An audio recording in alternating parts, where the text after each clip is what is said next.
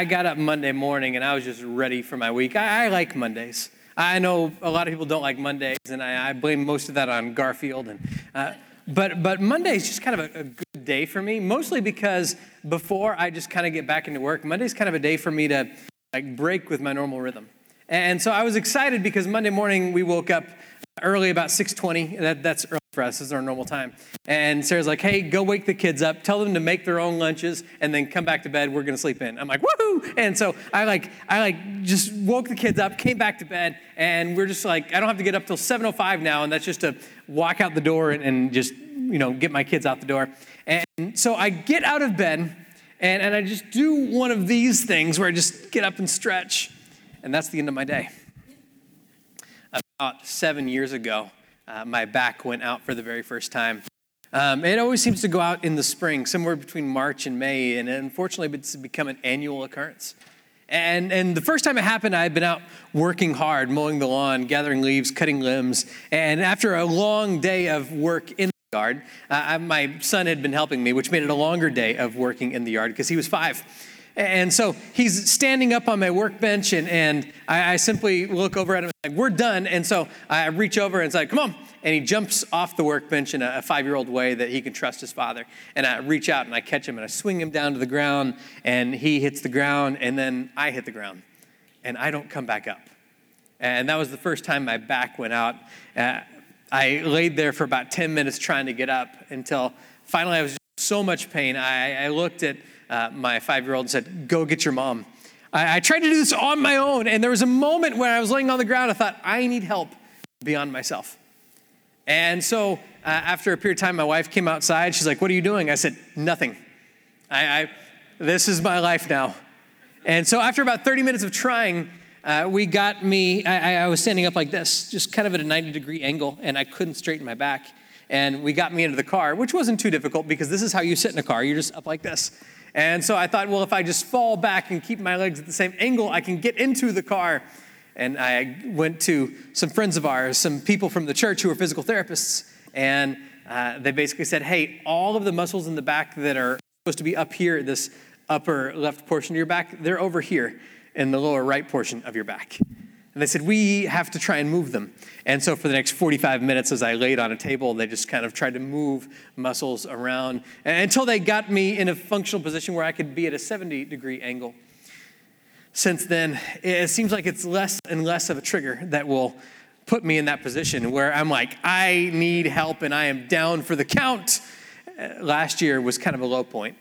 I went to pick up my daughter's cereal bowl out of the dishwasher. It's a little pink plastic cereal bowl and I bent over like this and I came back up and I fell back down. And I'm like, apparently that's all it takes is a cereal bowl. Uh, until Monday. The Monday, I simply got out of bed just in a good mood and stretched, and my back went into complete spasm. Worse than it has before. And so, very quickly, I, I couldn't catch my breath. Uh, I'm not sure if it was the pain, I'm not sure if it was the contraction of the muscles, but I could not inhale because there was too much pain. And so I just kind of fell back to the floor. And my wife's like, What's going on? I said, My back, it went out. And so we call our neighbor who's a physical therapist. And, and my wife is just talking to our neighbor, trying to figure out what do we do? What can we do? And so she, if you've ever spoken to my wife, she's very pleasant uh, on the phone or just in, in general to speak to. Uh, just a nice, very good, present conversationalist. I'm not all those things all the time, but my wife is. And so as I'm sitting here and I can't catch my breath, and suddenly my vision begins to blur, and I'm like, I am about to pass out. And so I'm trying to communicate to my wife, I'm, I'm going down, I'm about to pass out. And she's like, hold on. Okay, so that would be a good exercise for the future. Okay, and I'm like, no, no, no, no. We, we need to focus on the now. Like, I am in need of help for the now. I don't need to know what core exercises I should begin to do in the future. And then my dog got up. My dog is 16, which makes her like 130 in dog years or something like that. And so she's blind and can't walk and can't smell or see or hear. And so when she gets up, we're very quickly to pick her up and take her outside so that she doesn't. Uh, the only reason she gets off of her bed anymore is when she has to go to the bathroom. The dog gets up, my wife's still on the phone. The dog is creeping nearer to me where I can't move. I'm trying to scoop my body over, and it's not working. And, and anyway, I won't get into all of that. And I'm like, I'm about to pass out. And then I get to the point where I'm about to throw up. And I just, I, I, can't handle it anymore. And I'm trying to get my wife's attention, and she goes, Hold on, hold on, I'm still on the phone. And all that to say, I realized at that moment I needed help outside of myself. Have you ever been there? Have you ever been there where you're like, I, this is beyond Matt's ability. This is beyond what I can do. I need help. And you come to God. Have you ever been to God where you're like, God, I need help outside of myself? That's where we pick up today's story. If you would open up your Bible to the book of Luke, chapter 5. We're going to be in the book of Luke, chapter 5, beginning at verse 15 today. If you're not familiar with your Bible or don't know where to find the book of Luke, uh, it's about three quarters of the way through your Bible, you'll come to the New Testament. There are four big books Matthew, Mark, Luke, and John, which tell the story of Jesus. We're in the third one of those, Luke, and we'll be in Luke chapter 5. Every day, you come here, we'll kind of tell you how to get there. We'll tell you where to find it in your Bible. Uh, we don't want to do these Bible drills and we're like, turn to Hezekiah. And you're like, I don't, I don't know what that means. Um, and we're never just going to come in here and say, do Leviticus and, and expect that. We're always going to help you get there. So we always want to encourage you bring your Bible. We will have the words up on your screen, but this is the Word of God. We want you to be familiar with it because one day you're going to have a problem beyond yourself. You're going to need help. You're going to need to know where to turn. And you can't take our screen and projector home to be able to find that. And so every week we're going to say, write this down in your Bible, circle, highlight, circle, and understand what this is so that when you come to that crisis, uh, you know where to turn, you know how to get God's word, and you know what it says. All right, has nothing to do with the message today we're picking up this message right after last week. Uh, Jesus had started calling his disciples, and as he does, he begins to gain tremendous amount of popularity because people begin to realize what Jesus is capable of. They begin to see his miracles, they begin to see his healings, and people are flocking to Jesus, and they cannot get enough of him. And it just becomes this, this moment where, as everybody comes to him, uh, Jesus, after calling Peter, goes to Peter's house. And his mother in law comes down with this horrible fever. I don't know what it was, but they just she's sick. She's not getting any better and she begins to fade. And so Jesus prays for her and suddenly she gets well. Peter just cannot contain this news and he goes out and begins to tell everyone about the miracles of Jesus and what happened. And that night, somewhere around bedtime, people begin coming to the door. Peter hears a late night knock on his door. Hey, Peter, we heard you had a doctor in the house. No, he's not a doctor. He's a a prophet or something. Hey, he just healed her. He just prayed and God did it. And they're like, Do you think he could pray for my mom? And so people begin bringing they're sick and they're injured, they're hurt. And it didn't matter if you stepped on a Lego or lost an arm in an accident, everybody is now coming to Jesus with whatever problems they had. And scripture says that Jesus is up all night healing until early in the morning. People keep on bringing their problems to Jesus until Jesus just has to leave. And he's like, Listen, I have to get away. I did not come just to fix people's problems. We'll get into that in a minute. As people continue to come to Jesus, he's able to heal the blind, he's able to heal the lepers. In fact, in the story right before this, there's a leprous man who hears about the power of Jesus. Uh, the disease of, when I say leper, by the way, whenever I came to church as a kid, I always heard leopard. And so I'm like, a leopard came to Jesus and Jesus healed this leopard. And I'm like, he's like going out to zoos and healing creatures. And that's not what it is. Someone who was a leper was someone with the disease of leprosy. Today we call it Hansen's disease. It's a bacterial infection which takes over your body piece by piece. It slowly begins to incubate in your system, and you don't know it's there for about the first year until it makes its way to the surface of your skin and it begins to break through your skin in boils and pustules. It begins to form these little rings on your body and on the outward portions of your body, on your fingers, on your earlobes, on your toes. The, the, the infection becomes so prevalent that those parts of your body actually begin to fall off. it's not only a horrible way to die, but it's a horrible way to live.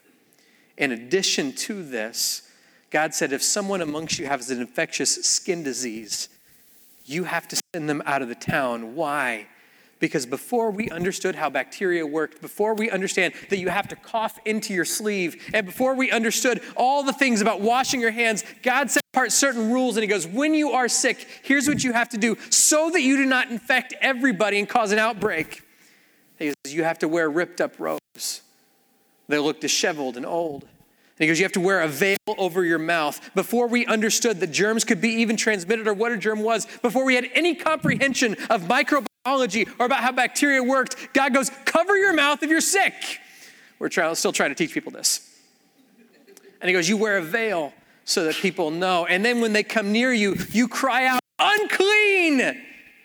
Basically saying, Don't hug me, don't touch me. Because I am sick. Uh, by the way, this is a great time to talk to you about our new coronavirus outbreak uh, protocols for Fellowship of Oso Creek. No, I'm just kidding. Um, it's coming. We'll get there. Uh, but it's this moment where they just have to cry out and they have to live outside the city and they're not welcome in with anybody else.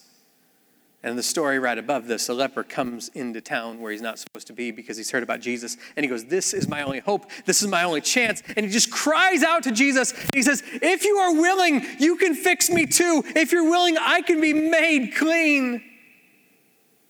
And Jesus simply says, I'm willing. And he reaches out and he touches the man, a man who has not been touched in years.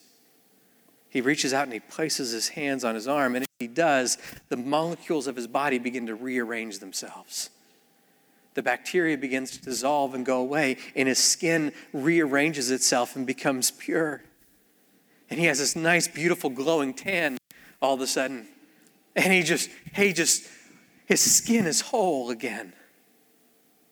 And he's just out there. And at this moment, he'll look at him, he says, Don't tell anyone what happened.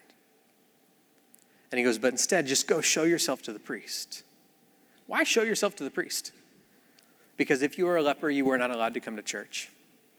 If you had this disease, you could not be with anybody else. And all of your relationships with God and with people were broken. And you were an outcast from society and you could not come in. And what you had to do is if you showed yourself to the priest that you were clean, then now you could restore your religious rights. And the guy looks at the guy basically says, Get yourself to church because you need to be right with God. And he goes, Don't tell anybody about the healing because that's not why I've come. I've come to make you right with God. Have you ever had a secret that you told someone? You say, Don't tell anybody. And like the next day, everybody knows? I'm not sure if it was the leprous guy. I don't know his name. Let's call him Leopard Larry. And I'm not sure if it was Leper Larry or somebody who witnessed it. Maybe it was his family members. But everybody begins talking about Jesus. And now every time Jesus goes anywhere, he is inundated with people. People flock to him. And in the story we read today, Jesus comes into a house and a little kid just runs into town and he's like, Jesus is here. And everybody in the town, in the surrounding towns, all run to see Jesus. It's like saying, hey guys, we're going to have life group. Jesus is going to be here today. And the entire city of Corpus Christi shows up at your door. Thousands of people crowded outside this house. And that's where we pick up this story. Beginning of verse 15, it says this News about him spread all the more. Some of you guys are like, we're picking up the story. I thought you were going to end in prayer. Um, the news about him spread all the more so that the crowds of people came to hear him, to be healed of their sicknesses. But Jesus withdrew to lonely places and prayed. I love this. It says, People just surrounded Jesus, and with all of the busyness of life, with everything he had to do, Jesus made sure that the demands of life drove Jesus to rest and prayer, not away from it. Did you catch that? I love what Martin Luther, the great reformer, said. He said, I have far too much to get done in a day to spend any less than three hours in prayer. He says, I have to start in prayer. I have to start with this moment of God because I have too much to get done not to spend my morning focused on God. How many of you guys would you consider yourself busy, driven people? There's always something. How many of you guys are moms? And you know what life is like. Because all day long, there are these little kids just pulling at you and, and pawing at you. Every one of them want your attention. And you have like three of them. Some of you have seven of them. And they all want your individual attention. And they're all like just trying to get that. And you finally get through the day and get your kids to bed. And there's your husband. And it's like, oh no. See, like the, the, the busyness of life. And some of you are just so inundated with everything going on. And yet, Jesus made sure that the demands of life drove him towards rest and prayer, not away from it. You see, we have to do the same thing. We have to make sure that the busier we get, we cannot neglect rest and prayer and the things that God have told us to do. I, I talked about this about three, I don't know, how, uh, several weeks ago. You can check it out online when we talked about just the importance of rest and Sabbath and reconnecting with the Lord. You have to make that a priority. And with everything Jesus had to do, he stopped and made it a priority. It's why my Monday mornings are precious to me. And it's not because that's my day off, because it's a day where I can stop. And I could say, before all of the busyness of the week, before all of the phone calls, before all of the appointments, before all of the follow up, before I start planning anything else, I can take time. And I go slowly. And then I throw my back out and I'm like, I really don't have time for this though. Make sure that the demands of life drive you towards rest and prayer, not from it. And it says, one day Jesus was teaching. Circle, highlight, or underline the word teaching. Whenever you see Jesus teaching, do me a favor, and you'll need a couple of pens for this because you're going to run out of ink. Circle whenever you see Jesus teaching. Because every time we see Jesus, he was teaching. Either he was actually doing the teaching, or we don't get the teaching, but it just says that's what he was doing. He was teaching. And I want you to catch this. Jesus' primary purpose when he came to this earth was to teach. And if we worship and follow a God whose primary purpose is to teach, then our primary purpose is to learn. I'm sure a lot more you would have caught that if we didn't set our clocks back. All right, let's try that again. If Jesus' primary purpose is to teach, then our primary purpose is to learn. Oh, you guys are so good. You see, Jesus came and he was teaching. You see, he didn't come to fix. It wasn't just that he was there to solve our problems. In fact, every time you see Jesus in the Bible and he's teaching, he says, Take the teaching out. Go teach people what I have taught you. But every time there's healing, he says, Don't tell anybody. And it's because he knew if word got out about the healing that he was a problem fixer, then that was all that he would be. People would keep on coming to him for their problems, but he did not come to fix your problems. He came to teach. And it's why he cured this leprous man and said, Go to church, because I came to restore your relationship between you and God. I didn't come to fix your problems because your problems are going to come back. Your problems will always be with you. But I came to teach you how to walk through these problems with God. And so it says that the Pharisees and the teachers of the law were sitting there. They had come from every village, highlight, under every village of Galilee, from Judea, which is the surrounding area, and even from Jerusalem. And the power was with the Lord Jesus to heal the sick. Some men came, and this is interesting. He says, Some men came, and they tried they, carrying a paralyzed man on a mat and tried to take him into the house to lay him before Jesus. When they could not find a way to do this because of the crowd, they went up on the roof and lowered him on his mat through the tiles in the middle of the, of the crowd, right in front of Jesus. This is, I, I know the Bible is long. I know there's a lot there. I only get two verses about this story. I need more. I want to know how this happened. Like, here's what it says so many people crowding outside there. In fact, in the book of Mark, when it tells a story, it will say that there's so many people outside of the doors and outside of the windows that you couldn't get near the house. And so they brought him, realized there was no way up, and somebody goes, Hey, let's dig a hole in the roof. And they just lowered this guy through the roof. I want to see this one. I want a little bit more information. Where did this start? And I've got this picture in my head, and don't take notes on this part because this is just all Matt's imagination. I don't know it's the way it went down, but I just want to see this one.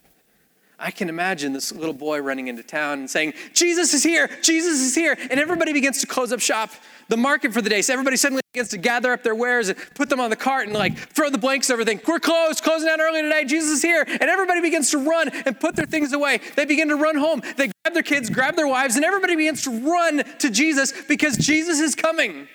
People run from towns away They've come from Judea. They, even the bigwigs hear about Jesus. They hear about his healing, they hear about his teaching, and they want to know what's up with this Jesus guy. So the Pharisees and the religious leaders come all the way from Jerusalem, make a three day journey to see this guy, and the lines are outside the doors.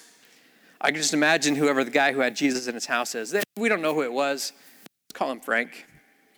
And Frank's like, man, I got Jesus in my house. This is exciting. Everybody's trampling my lawn and my flowers are all dead, but Jesus is here and there's not even room to move within the house. You can't get near. But when this one guy hears that Jesus is coming, let's call him Craig. I don't have a better name for now. Craig hears that Jesus is there. He just starts running in the direction of everybody else. And Craig is fast and he hears the word early and he just starts running towards the house. And he's like, oh, and I may even be able to get in the house. I may even get a seat on the couch or something. And he's just moving. And all of a sudden he just stops. People are running by him saying, Come on, Craig, don't miss this. And people are bumping him on the shoulders. Everybody's crowding to get to Jesus. And all of a sudden, his mind goes to somebody else. And he remembers the paralyzed man who lives at the end of the town. It's over the hill and down through the river. He lives in a double wide trailer over there. And he lies on his mat day in and day out. And he cannot move. He's paralyzed from the neck down. This is in a day and age where there was no government assistance, that this man lived off of whatever generosity, whatever people came by. And occasionally people would come by to feed him because he can't feed himself, to change him because he can't change himself, to clean him because he cannot get up to use the bathroom. And so he lives on this mat, which is polluted to this with his own waste. And this is his lifestyle.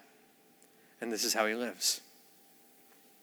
And as Craig is just thinking about Jesus and, and everybody's just running to Jesus, he just stops. He's like, I, I don't know the paralyzed guy's name either. Let's call him Paralyzed Pete. And he thinks, What about Pete? And he just stops. He's like, What about Paralyzed Pete?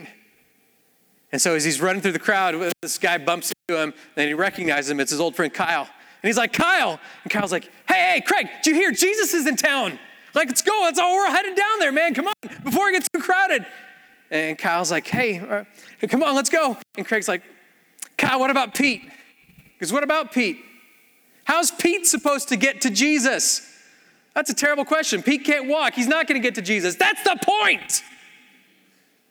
He goes, What if we carried him? Now Kyle has a decision to make. He looks at Craig, looks back towards where Pete lives, and looks at the house. He's like, oh, we can still get a seat. All right, you're right, you're right. We got to do this, okay. And so they, you know, Kyle reaches out, grabs the first guy, and he can get his arms around. He's like, oh, Bobby, thank goodness it's you. Come on, we're going back for Pete. And they grab a fourth player to be named later, and the four of them run through the city to the other side, up the hill, and back down towards the creek, where Pete lays on his mat day in and day out. They run into his house a little bit winded, grab the mat, and start carrying him out. And Pete's like, hey guys, what's going on? They're like, we're bringing you to Jesus. Jesus is in town. He's going to fix this. I don't even think Pete wants to go. I think the story will tell us that. Pete's just along for the ride. Suddenly, the four guys just come. Each one grabs a corner of the mat, and they're like, come on, we're going. And Pete's like, wait, where are we going? Just bouncing up and down as they run through. They're like, we're going to take you to Jesus. He's going to fix this. This is going to be so great. Pete's like, guys, I'm paralyzed. Get over it. Do you have any idea how many doctors I've been through? So many solutions, how many miracle workers people have come, how many things I've tried to fix this.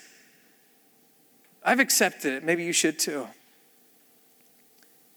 His friends won't put him down, they won't let him go. And they will drag him through the town until they get to the house. They get there all winded. we made it. And they look, and the crowd coming out of the house, there's no way they can get there. Kyle looks at Craig and he goes, This is your idea, man. Do something. Craig's like, oh, All right. And they put Pete down. Pete's like, Hey, guys, I told you, there's no point. We can't get in. Let's just go home. Craig goes up to the crowd and he goes, Hey, guys. And everybody's like, Shh, Jesus, teach We're trying to listen. Keep it down in the lobby, man. And he's like, No, no, no, we have a problem. Shh, we all have problems. Why do you think we're here? Comes back and he goes, I don't know, we could wait it out. Yeah, but when he leaves, what are the odds he comes by this way? We'll just get trampled by the crowd. And Kyle looks up and he goes, Hey guys, there's nobody up on the roof. Of course, there's nobody up on the roof. There's nobody up on the roof. He goes, Yeah, but that's the point.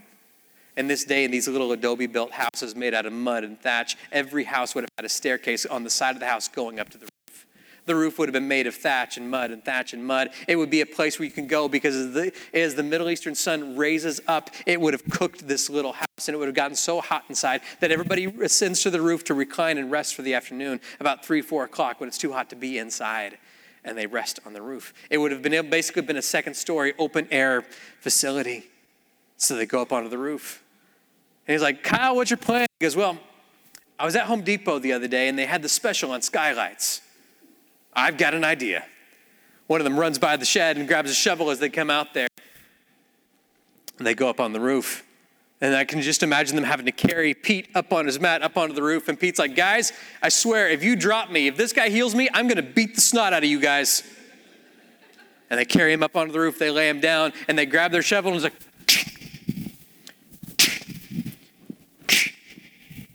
they start digging their trying to get through the mud through the thatch meanwhile in the crowded house inside it's so crowded nobody can move. Everybody's gathered around as the heat just is up there. And suddenly they hear this dust starts falling down. People are trying to get out of the way. They can't. It's getting into their eyes. Jesus is trying to teach. I'm not sure if you know what it's like to try and teach through distractions.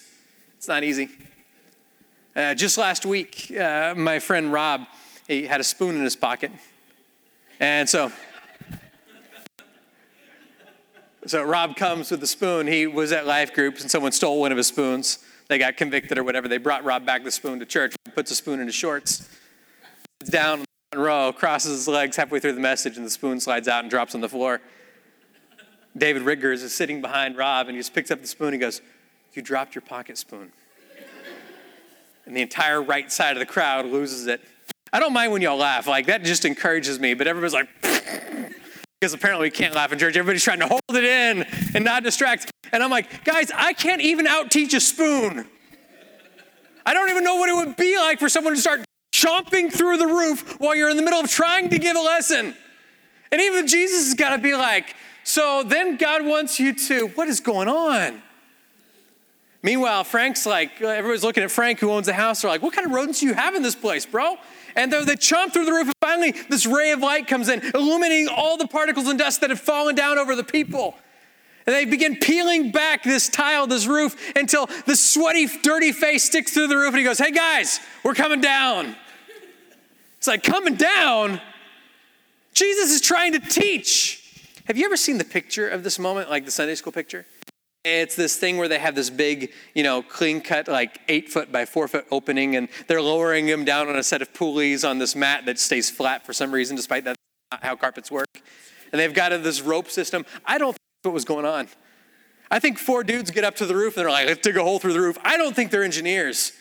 I think these are just bros, and this is just like the most manly idea ever. Like, if there would have been a woman, she would have had a better solution in this plan. And it says the four guys come up here. I don't think they dug it big enough. I think they dug the hole big enough just to get him vertically through the roof. And they're like, okay, here's the plan. We're just gonna wrap his mat around him and we're just gonna like lower him on like this. And we get him low enough, like just let's get all in here and we're just gonna let go of you, okay, bro? And he's like, he's like, I am gonna beat you guys up if he heals me. And they just drop him. They're like, all right, we're gonna drop you on three. He's paralyzed already. What's the worst that's gonna happen? And they just let go. It just kind of like falls down. And this is what it says. Two verses. I want to rent this one when I get up there. Don't take notes on any of that. That's just the way I, I, I see this happening. And then it says this in verse 20.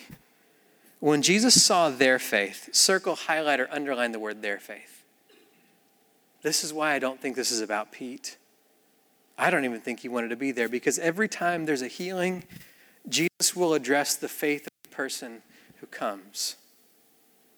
And he looks up and sees the four guys up on the roof, and he sees the faith of friends. A faith that brings other people to Jesus. A faith that is so determined that nothing will deter them from bringing somebody else to Christ. And it's their faith that impresses Jesus, not Pete's. I don't think Pete got a coalition to bring him down here. I don't think this was his idea. I think it's the guys who brought him. And Jesus looks at Pete and he goes, Friend. And I love that word. I mean, it's like you interrupted my lesson, you interrupted my schedule, you interrupted my day, you, you dug a hole through my roof, and I'm going to call you friend. And he says, Friend, your sins are forgiven. I think this has got to be an incredibly anticlimactic moment for the guys on the roof. And they're like, What did he say? Your sins are forgiven. Psst, Jesus, he can't move. Like, We, we didn't bring him here and tie him up because we caught him smoking pot in the garage. Like, he doesn't need to be forgiven. He can't walk. Fix him. Jesus goes, Your sins are forgiven. It's like, that wasn't the problem. But because we worship a God whose main purpose is to teach, he's going to take the opportunity to teach something today. Because the friends had an idea that what Pete really needed was healing. The friends had an idea that what Pete really needed was to be fixed. The friends had an idea if we bring somebody to Jesus, their problems will go away. And that's not why Jesus came. So Jesus will take the opportunity to teach at this moment why he came. He says, I didn't come to fix your problem, I came to fix your broken relationship with God. And he goes, The only way you can have a right relationship with God is if you're forgiven. Because this is the circumstance of the human race. We have a relationship that has been broken with God. We have been separated by God by our sin. And we are designed to live in this relationship with God. And that is why Christ came, so that we can have a right relationship with Him. He goes, That's who I am. That's why I came. He goes, It's because I want to fix your relationship with God. What you need is your sins to be forgiven. I wrote this down in your Creek notes. Our greatest need is to be forgiven, not fixed. Our greatest need is to be forgiven, not fixed. Have you ever prayed to God and you feel like He's ignoring your problems? Because that's literally what happens in the story. They bring their problems to Jesus and he forgives them, and their problems are still there. It's because Jesus did not come to take your problem away. He's more interested in teaching you how to walk through the problems with a Christ like attitude. He wants you to learn to walk through the problems with God. He wants to restore your relationship with God so that you can walk in the way that you were supposed to walk, so you can live in the way you were supposed to live. And then says, Friend, your sins are forgiven. And the Pharisees and the teachers of the law began thinking to themselves, Who is this clown who speaks blasphemy? Who can forgive sins but God alone? You see, Scripture says that our sins are against God and God alone, and only He can forgive our sins. And Jesus forgives this man's sins, and everybody's like, Who does he think he is? Because only God can forgive sins. And then Jesus knew what they were thinking. How many of you that thought scares you? Jesus knows what you're thinking. He knows what's in your heart. And then he says, Why are you thinking these things in your heart? Which is easier to say, Your sins are forgiven, or get up and walk? But so you know that the Son of Man has the authority to do both. And then he said to this paralyzed man, I tell you, take your mat and go home. And immediately he stood up in front of them and took what he had been lying on and went home praising God. And everyone was amazed and gave praise to God. They were filled with awe and said, We have seen remarkable things today. The Pharisees look at Jesus and they go, Who do you think you are? And Jesus knew what they were thinking. And he goes, Well, which is easier to say? Your sins are forgiven, or take up your mat and walk? I can answer that one. It's your sins are forgiven. I can say that. Your sins are forgiven. Your sins are forgiven. Your sins are forgiven. Yeah, I don't know. Um, but I can say that all day. Like, your sins are forgiven. You know what's harder to say? Pick up your mat and walk. To back that one up with something. And he goes, But so you know the Son of Man has the authority to do both. Stop, circle, highlight, or underline this phrase, Son of Man. And in the margin in your Bible, right next to where it says Son of Man, I want you to write Dan 7. Daniel chapter 7. And this is what Daniel chapter 7 says Keep something in the book of Luke. And then I want you to flip a couple books back. After the, after the Gospels, you are going to come to a bunch of books that sound like Amish names Zechariah, Zephaniah, Nahum, Hosea, and eventually you'll come to Daniel. If you hit Ezekiel, you've gone too far. Ezekiel's a big, thick book, easy to find. Daniel chapter 7. Beginning in verse 13, Daniel has this vision. of this one called the Son of Man. And here's what he said In my vision at night, I looked out, and there before me was one like the Son of Man, coming with the clouds of heaven.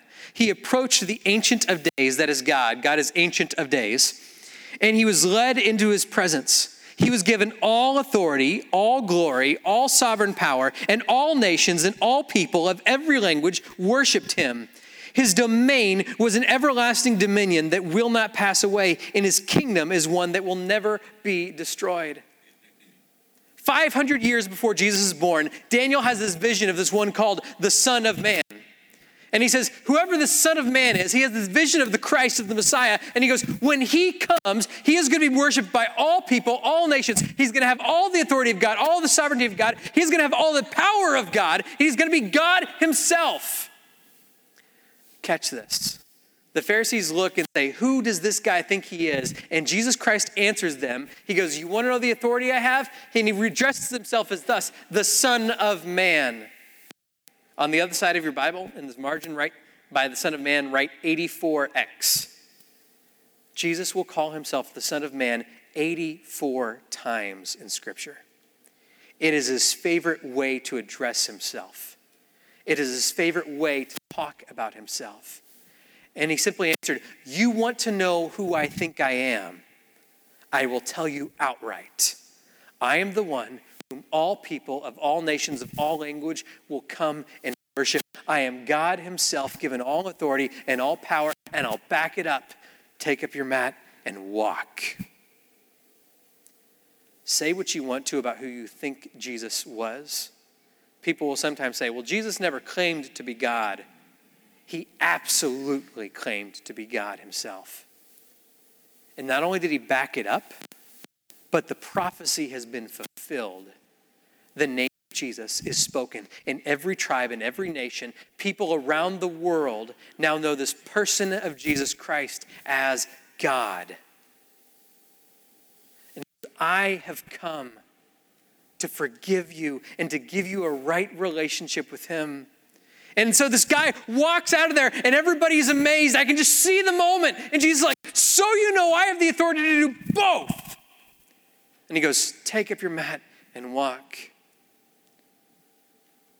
And I imagine the man picked up his head, and for the first time, his back curls as he sits up. And unsteadily, he gets to his feet. And he grabs his mat by the corner that he was carried there by.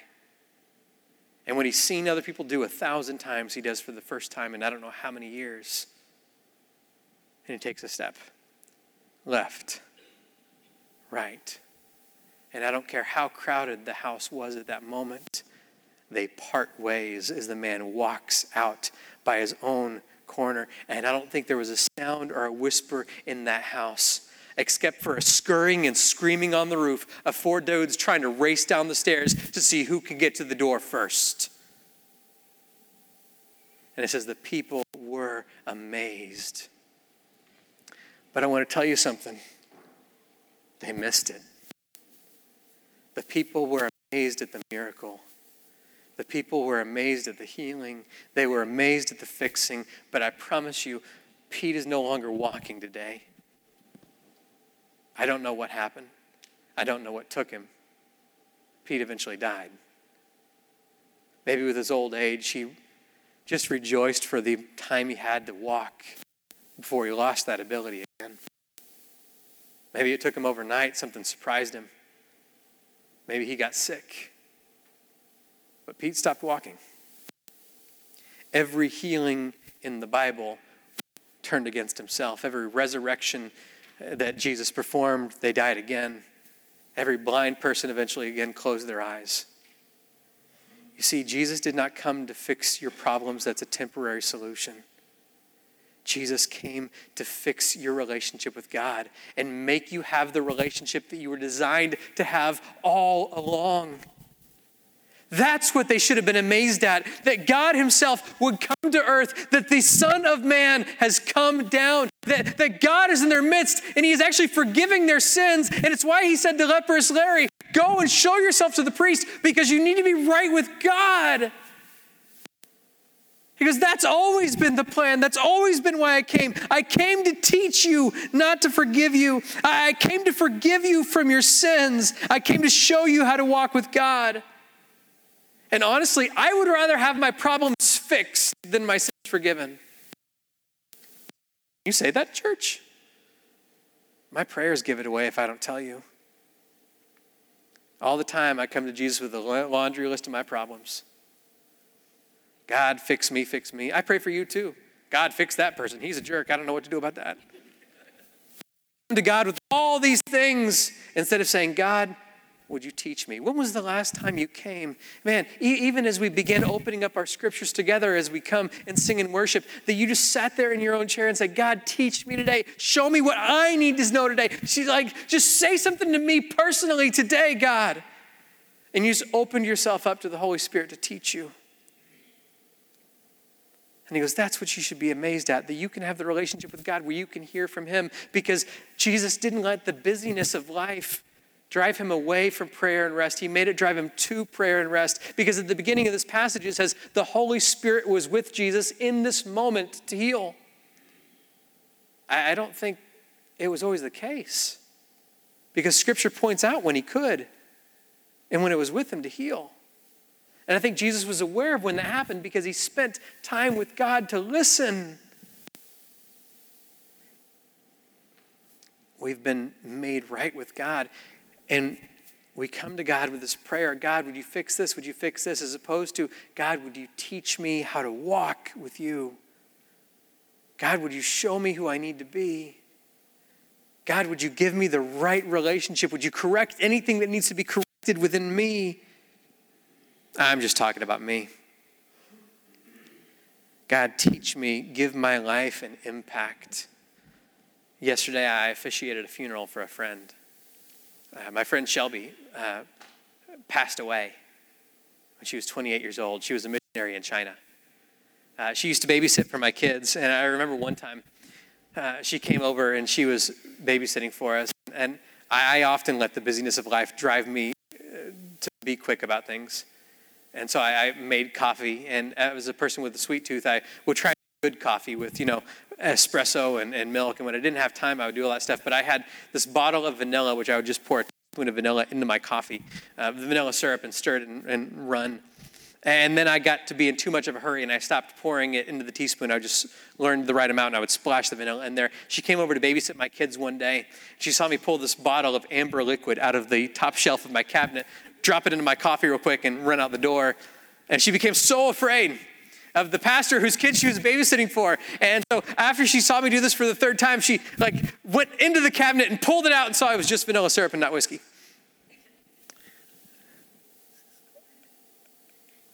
Yesterday, we had her funeral. She passed away in January from a pulmonary embolism while she was serving as a missionary in China.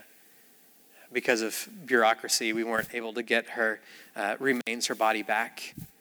Uh, but that's okay. We know her spirit is with God. And so we held the memorial service late. And as we did, it was just testimony after testimony about the impact that she had had upon people's lives. And people came forward and talked about how she had mentored them, about how she spurred them on to know Jesus, and about how everything she did just led them closer and closer to Christ. And we filled that room with 200 people who had been impacted by her. She was a young life leader. And at the end, they said, Hey, if you are here because you knew Shelby in Young Life, would you come over this direction? And a hundred people gathered on this picture of Shelby just to simply take a picture. And it's a moment that most of us will never get until we actually go to heaven on our own. To say, This is the number of people you've had your fingerprints on, this is the number of lives you've impacted. And we come to God saying, God, fix my problems opposed to God, would you teach me how to lead a life of impact so that other people can come to know you? What I want you to know about this message is this a godly community brings people to Jesus. And secondly, a godly community carries mats. I love that Craig did not take this off on his own. He could have made it to church. A godly community is comprised of people who can get to Jesus who can take the front row seat, who can be comfortable where they are in their church, and they stop And they sacrifice themselves for others to bring people to Jesus who never would have been able to get there otherwise. A godly community are comprised of the people who carry mats. Mats that have been saturated and soaked in filth and in urine for years. And they'll pick it up because if you don't, someone else will never come to Jesus. You see, this is the point in the picture of life group. Carrying mats is a stinky, ugly, disgusting business. And we have to be a community, a life group who says, How can I help? What can I do? How can I bring other people to Christ? How can I carry your mat for you? I mentioned this week my, my back went out, and when it originally did, I, I texted some guys from uh, my life group and said, Hey, my back's gone out, and my wife and I chose this week to rearrange furniture in the house um, because we were fostering and we needed to move some beds from this room to that room. And, and I'm like, hey, I'll get this done today. And my wife is like, you can't sit up. She goes, you are going to kill yourself. Be smart about this. So I said, yes, ma'am. And so I texted some guys and said, hey, so I threw my back out and I need to rearrange furniture. Would you come rearrange my furniture? And so I stood there, helpless and not able to do anything, just saying, move that bed there, carry that mattress, pick this up. And they did all the work for me. It drove me nuts. That was a year ago. And so Monday, when I threw my back out, I texted them, said, hey guys, so we're reopening for fostering. And uh, would you come and rearrange the furniture again? Because we, that's what we do when my back goes out. It's a great time to do it. And so they came over at dinner time and just moved oak dressers and, you know, heavy bunk beds, trundle beds, disassembled them, reassembled them, you know, just, just moved things, being very careful about their backs the whole time. Well, I sat there and they carried mats. Why? Because a godly community picks up mats, they serve one another.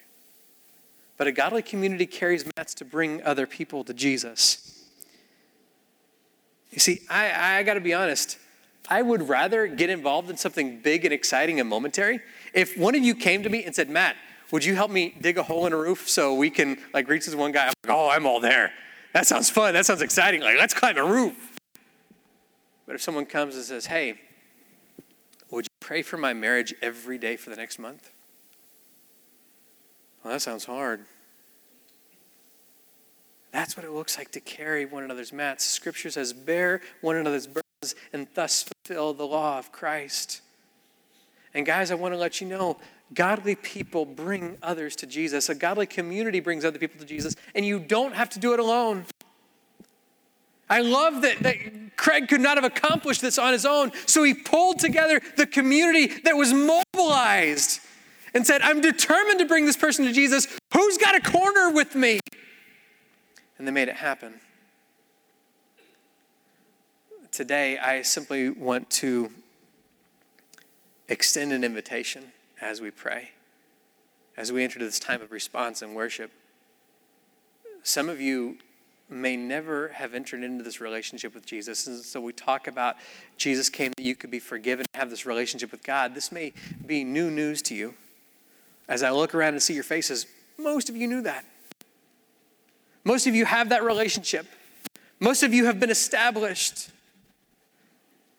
And if you didn't, I want you to know God came to restore that.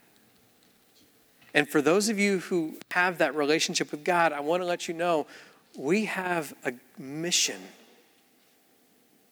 to carry people's mats and to bring people to Jesus who never would have known him without our interaction. I sat there in a room yesterday as people gave homage to Shelby for what she had done for the kingdom. And people said, She brought me to Jesus, she brought me to Jesus, she brought me to Jesus. And I, I can't imagine the I, I, I can't imagine the impact that she had on simply being able to do that.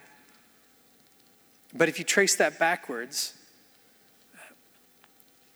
Shelby's entire impact was because one person loved her into the kingdom of God. They loved her and showed her what it is. And it was one person's impact on Shelby's life. It was Candy Richardson. And it was her love for Shelby that drove Shelby to the arms of Jesus, that drove Shelby overseas, that counted numerous people both in Corpus Christi and around the world to knowing Jesus Christ. That's the legacy we should leave. That's the impact that we should have. And it begins when we determine that we will carry mats and we will carry people to Jesus. And so I simply want to ask this question Whose mat are you carrying? That's the final thought on your Creek notes. Whose mat are you carrying? Who are you serving? Who has God put on your mind that you're like, I need to tell this person about Christ? I need to be this example. Is it your coworker? Is it your friend? Is it your neighbor? See, I don't know who God's put in your path, but He's put them in your path and nobody else's.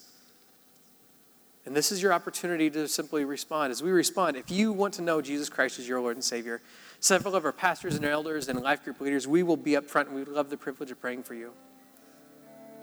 If you're here today and you know Jesus Christ is your Lord and Savior, and you know who you're supposed to minister to, who you're supposed to bring to Christ, come to us and let us pray for that person with you.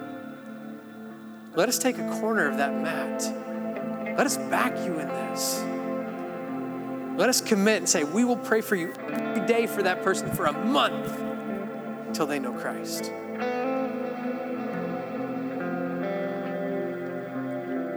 You may be like, I don't know how to drag a person to Christ. They don't want to come. You simply invite them and say, Come and see, and watch the doors that God